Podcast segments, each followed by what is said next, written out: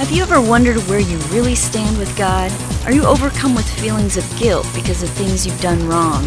Are you tired of religion that focuses on rules that you can't keep? Have we got good news for you? It's time to listen in on some casual conversation with Mike Kapler and Joel Brueseke and discover what true freedom is all about. This is Growing in Grace. Mike Kapler here, the Cap, along with Joel Brueseke, the Breeze Man, for another edition of Growing in Grace. Thank you for sharing this with a friend. I'll bet there are some people out there you know who could really use some good news without all the religious jargon. Well, we're going to try to we're going to try to satisfy you, our podcast customers out there.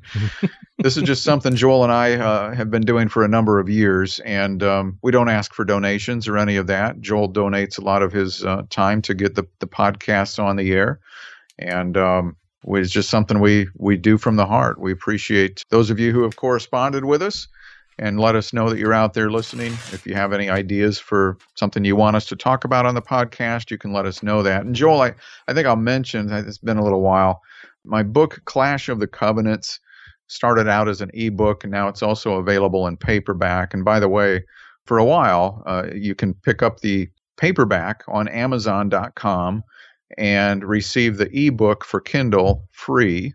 Putting out the paperback several months ago has, has been a, a, good thing. We had the ebook out for quite a few months for Kindle and then the paperback. But, you know, people are buying quantities of that in some cases because they, they want to either, I don't know, give them away or whatever they're doing with them.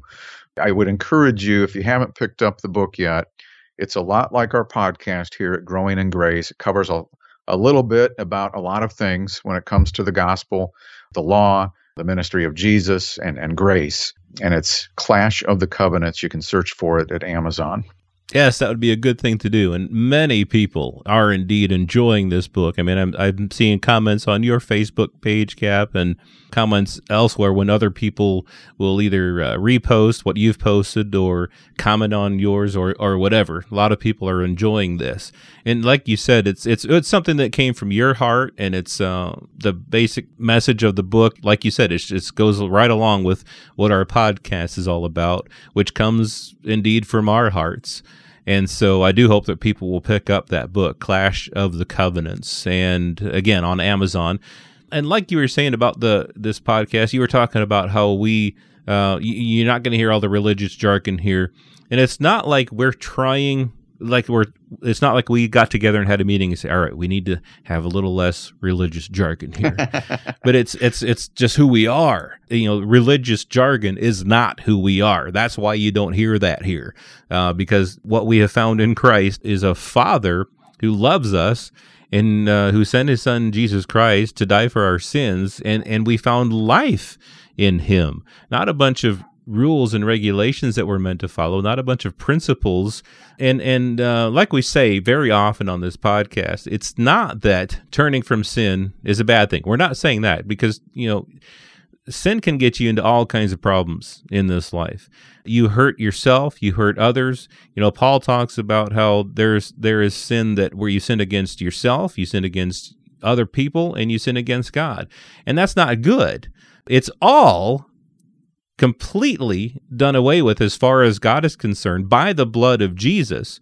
Our sin has been taken away in that respect. And it's never an issue between us and God. It's just in this life, sin is never a good thing. Ungodly behavior is never a good thing. It's something that we want to turn away from. But something that we're going to be talking about today, that's not the central message of the new covenant, of the gospel. The gospel message is not stop sinning. Again, as, as good as turning from sin is, and as, and as good as living right is, that's not the central message of the gospel. The gospel is that in Christ we have become, apart from our works, the righteousness of God in Christ Jesus. We've been justified. We've been made saints. You know, Paul called people saints even when he was addressing their ungodly behavior. He called them saints because saint means that we've been set apart. and not but not because of our behavior, but because of what Christ has done. You know, we've been redeemed and, and forgiven, justified. All of these things, not through anything that we've done. It's a gift. We really need to make that clear in the church today that the foundation of life in Christ is not behavior. The foundation of life in Christ is Christ Himself who has come to live in us. And so I'll uh, let you get some talking in again here. Well, boy, you said a mouthful there. A um, couple of things that, that jumped out at me before we move forward here is you're absolutely right. I mean, the less sin in your life, the better. I mean, Paul was accused with this grace message, especially with the, the, the Jewish community who had this important heritage with the law that came through Moses and all of that. And here Paul was now advocating that the law would not bring life. It's been tossed aside. Um, it's been made obsolete and it brought death and condemnation. And so he had these people saying, Are you just saying people can go out and do whatever they want? and Paul said, Certainly not. You know, how, how are we who are dead to sin? Uh, How, why is it that we would want to live any longer in it? But having said that, you, you made an important point, Joel. The gospel is not about trying to stop sinning because all that will really do is, is take you back to the law and develop a sin consciousness, which will ultimately result in guilt and condemnation that have no part in the life of a believer. So you're, you're punishing yourself for nothing. And there's a better way to go here, and it's the ministry of the Spirit. It's not about being perfect, it's about having been perfected. Being perfect with our behavior just isn't going to happen in this life, in this fallen world, in the position that we're in right now with these bodies and everything going on around us. It's just not going to happen. So, if people are going to build a foundation that says stop sinning, and that's the gospel, um, that's good advice. It's just not necessarily the foundation of the gospel. People will say, well, repent of your sins. You, you grace guys, you don't talk about repentance. And, uh, you know, you need to repent of your sins. Well, we do need to repent, Jesus said that, John said that, others said that, but it doesn't usually say repent of your sins. It just says repent, which means, by the way, to have a change of mind. But people have this other mindset that says, well, repent means to stop sinning. Well, if that's the case, then nobody has really repented, have they? Because not a single one of us, show of hands, let's be honest here, nobody has completely stopped sinning we're not totally free from sin when it comes to the link between that and our behavior. But the good news is that Jesus did take sin away. And under the old covenant, and in some cases for for people under the new covenant, they're in a mindset and a, and a doctrine that just simply covers up sin. Jesus took it away once and for all with one sacrifice. The contrast again between that and the old covenant, it's an incredible difference that, that takes place there. So, Joel, uh, we were talking, uh, and, and everything we've said so far, this program will tie into what we're about to say because it, it's important for us to understand who we are in Christ. Oh, oh, I wish somebody would have told me when I got saved as a child. I wish somebody would have told me that I was the righteousness of God in Christ Jesus, mm-hmm. that I was perfected, that I was declared by God to be holy, that I was placed into Christ, and as He is, so am I in this world. I wish somebody had told me that. Instead, they just said, Hey, if you sin, go and ask God for forgiveness, and He'll forgive you again. Oh, brother, what a burden that was. And so when new people come into the kingdom, when new people come into Christ as a, as a believer, there are some things that we can instruct them with that will help them in their walk with Christ. Yes, indeed. And much of the church thinks that those things that will help people are a list of things to do. If you just do these things, uh, your walk with God will be great. Uh, but it's it's so much easier said than done. and in fact, as we found out with the law of Moses, it's the same that's true with even these Christian laws and rules that we come up with that you give people a list of things that they need to do and they're going to fail. They're going to fall flat on their face. They might do good in, in various degrees on some of those things, but ultimately it leads them back to a sin consciousness and it leads them back to failure because that's not the message of the gospel. You were saying something about repentance and, and the, the meaning of the word repentance being a change of mind period. I mean, that's what that word means in the Greek. In English, it means something different, but in the Greek, it means uh, to have a change of mind, to think differently. And so true repentance isn't about asking God to forgive you for your sins. It's really about believing that He has already forgiven you. You change your mind to understand that God has already forgiven me, that He has in Christ, He has made me into a saint, that in Christ, I am complete in him. Colossians 2 says that we are complete in him. That's big stuff right there. That's major.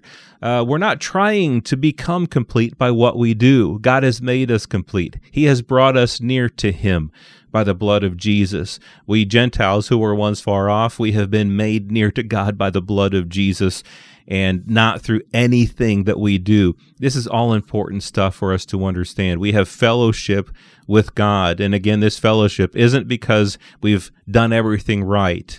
But this fellowship with God is based upon the gift of Jesus Christ, all that God has done for us on our behalf. We are accepted in the beloved. This is just the truth. Whether you believe it or understand it all or not, when you first became a believer, this stuff, everything that we're talking about here, became true of you. You have become the righteousness of God. Just think about this Jesus Christ, who had never sinned, he became sin for us. And so you, even if you've never done anything right in your life, You've become the righteousness of God in Him. Again, not because of anything you do. So trust not in your works good or bad, but trust in the finished work of Jesus Christ.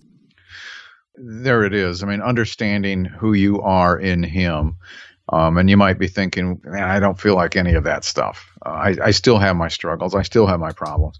Don't confuse your spiritual identity that God has declared in Christ with your outward behavior.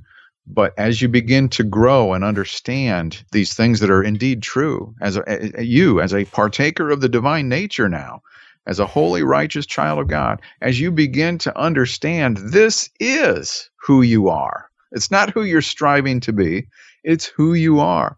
And as you grow, as we grow in grasping this truth and some of these truths, then it can begin to help change some of the things in your life that you want to get corrected, whatever they may be. We don't have to go through a list of those right now. So, grace will empower you, rules will not. You know, when Jesus said repent, like you were talking about, Joel, he was talking to Jewish people who were under the law, who most of them felt that they were rule keepers. They weren't.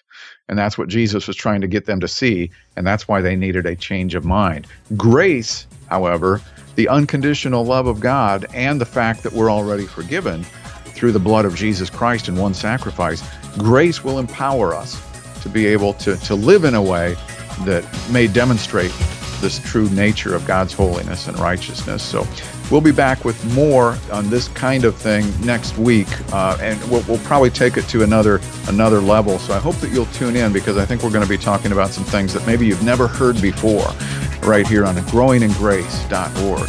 This has been Growing in Grace with Mike Kapler and Joel Brueseke, heard online through various internet sources around the world each week. To access hundreds of past programs, visit graceroots.org. Share it with a friend and listen again next week for more Growing in Grace.